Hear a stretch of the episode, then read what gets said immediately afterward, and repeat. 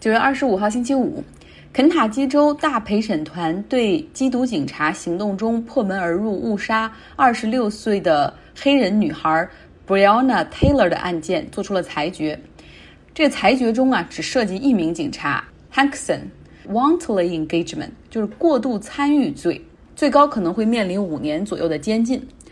事情的经过我以前讲过哈，就是警察可能是根据错误的线索和住址向法庭申请了搜查令，因为他们怀疑这个住址，也就是 Taylor 和她男朋友所住的这个地方窝藏毒品，于是呢，在某一天晚上就闯入了他们的家中。Taylor 是一位在急诊室工作的技术技术人员。三月份的一个晚上，她和男友夜里就发现有人踹门闯入了他们的房间。然后他们在喊说这是谁？然是谁？然后也没有人回答。Taylor 的男友拿出了合法持有的枪支，然后出去看，同时他们也报了警，说有人非法闯入。出去看有有人进来，然后 Taylor 的男友就拿枪自卫哈，所以他开枪就打中了其中一个人的小腿，其实打中了警察的小腿。结果呢，警察开始还击哈，这就变成了一场枪战。警察开枪之后，Taylor 中枪非常严重，送医之后死亡。Wantonly engagement 这样的一个过度参与罪，它在肯塔基的法律框架之下，是指一个人的行为给其他人造成了危险。那值得注意的是，涉事起诉的这名警察哈，就是他被定罪 wantonly engagement，他甚至当时都没有进到 Taylor 他们的房间里。开了十枪，但每没有一枪打中了 Taylor。那他为什么会被定罪呢？他所开的这十枪全部都是站在 Taylor 家外面所开的枪，就是通过门也好，通过窗子也好所开枪。子弹后来还击入到了邻居家，让邻居家的一对父母和他们的孩子陷入到了危险。而同时呢，肯塔基州有规定哈，就是必须警察执法的时候要要有一定的视野才能够开枪。这个警察被裁决和起诉，是因为他没有进门，而在外面开枪，对其他的另外三个人，就完全在这个案件中没有受伤的人，然后造成了威胁。所以大家听出问题了吗？在 Taylor 被杀的这个案件中，等于说情节最轻的这个警察，因为他开了十枪，没有一枪打中 Taylor，他被起诉了。而另外两名闯到 Taylor 家里然后开枪的警察。至今没有被起诉，他们两个人甚至没有被警局开除。肯塔基州的路易斯维尔这个城市爆发了大规模的抗议，因为 justice is not served，正义并没有通过法律而到来。警民关系现在真的有些紧张。像我有一天就是路过一个餐馆，大家都在露天吃饭嘛，有有一个桌上坐着四名。警察都是白人男性，然后周边的食客就是表情都有点反感，然后或者是本来聊得很高兴，后来也不怎么聊天了。所以有些时候你看到警察的时候，现在真的难免会想起暴力执法的画面。像我上周讲的哈，就是我们附近的有有有一个 house 里面有本科生，他们大肆聚会到凌晨哈，本来可以报警，嗯，但是。周边的邻居没有一个人报警，大家都出于对警察的担心，然后也担心，尤其是 Berkeley 的学生，他通常是比较有社会正义感，他们可能对警察出于反感，然后有几杯酒下肚之后，可能如果有过激行为，你说是不是有可能会引发谁都不想看到的悲剧？别忘了，就是因为有人在 Wendy's 汉堡店门口看到有一辆车里有有个黑人男子就睡在车里，然后想叫警察把他赶走，结果呢？一个年轻的黑人生命就在那个夜晚被终结了，这就是美国的警民关系。上周给大家推荐了 Eric 的节目，叫《今日美政》。今天我再放一段他最新出炉的一个作品，就不可能发生的事情，真的发生在了美国。二零二零年九月二十三日，Eric 今日美政。周二，也就是昨天，川普在自己的竞选活动中间就提到了 MSNBC 的那个记者叫 Ali Welsh。他被警察袭击一事，这个事儿呢是发生在 Minneapolis 五月份，为了抗议呃黑人 George Floyd 之死呃举行的抗议活动中间，当地的警察呢就使用了橡皮子弹和催泪瓦斯向抗议的人群射击。当时在现场采访的这个 Ali Welsh 博士啊，他是有博士头衔的，他的膝盖就被橡皮子弹击中。他倒地的时候高声喊道：“我是记者，我是记者。”好，这件事儿的大概原委就是这样。以下就是昨天川普演讲的原文翻译。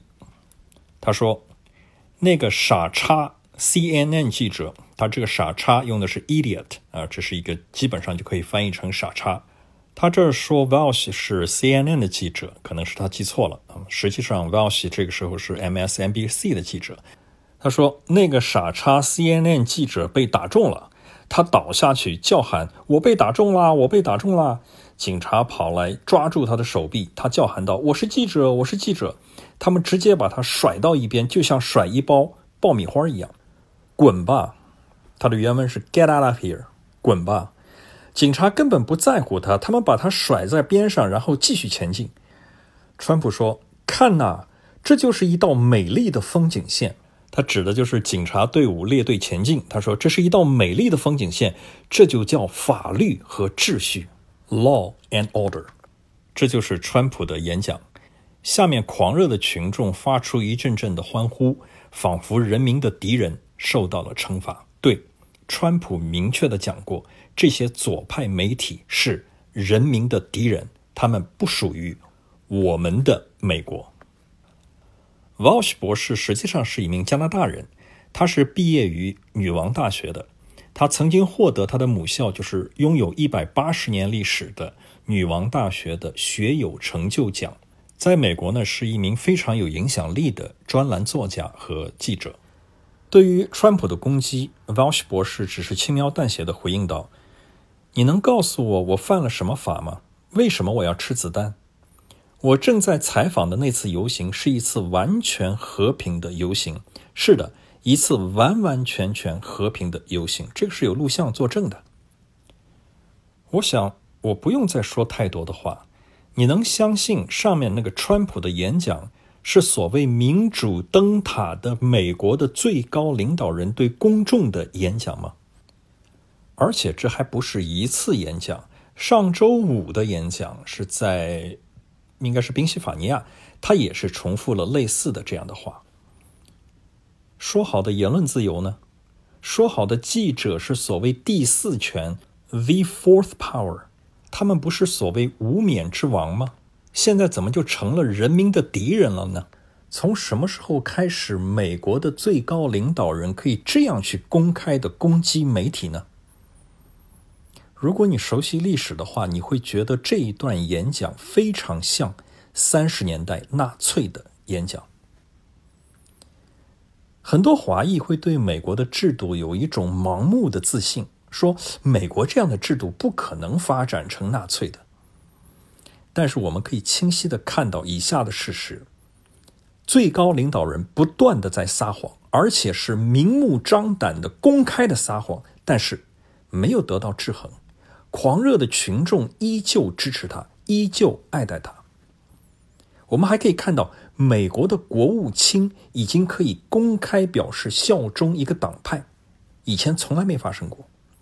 美国的情报部门已经开始内部自查，有没有人不忠于我们的伟大领袖？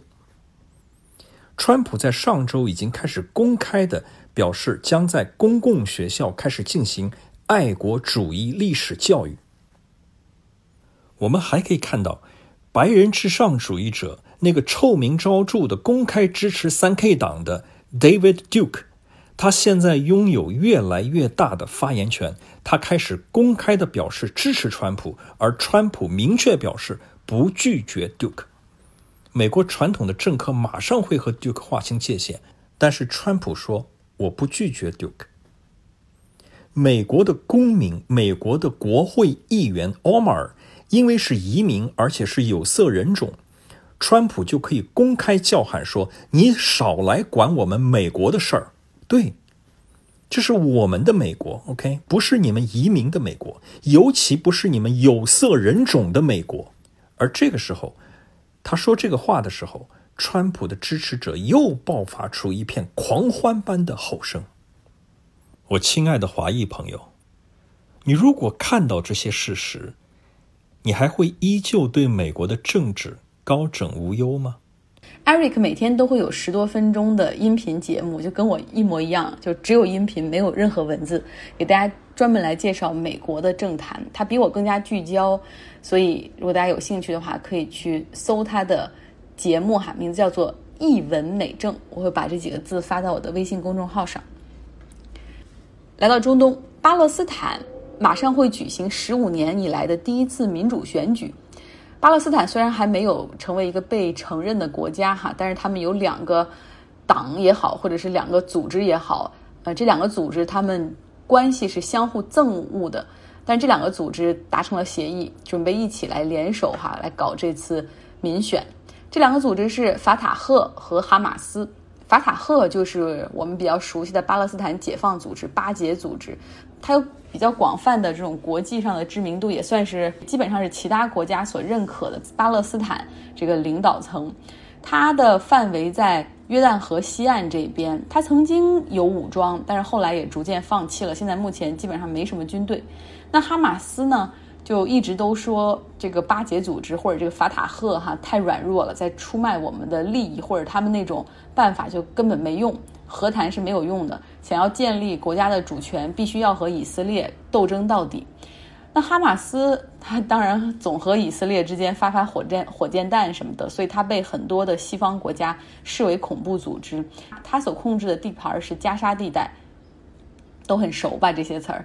那哈马斯的背后是有伊朗和土耳其支持。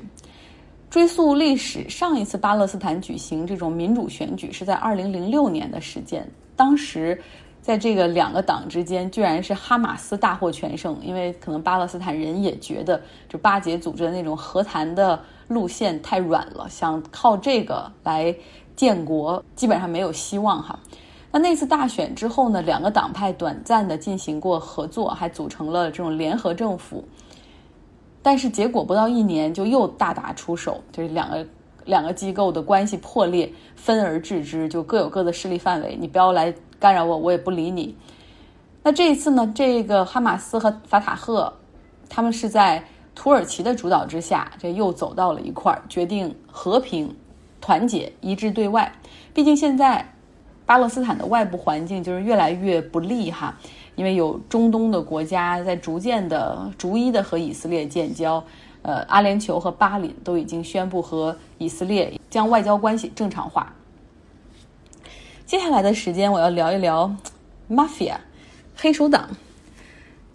教父这个电影把黑手党。啊，这种犯罪组织几乎是浪漫化了，而 HBO 那个美剧《黑道家族》又让大家看到了哦，原来黑手党也不容易啊，也有中年危机，也有摆不平的老妈、叛逆的儿女。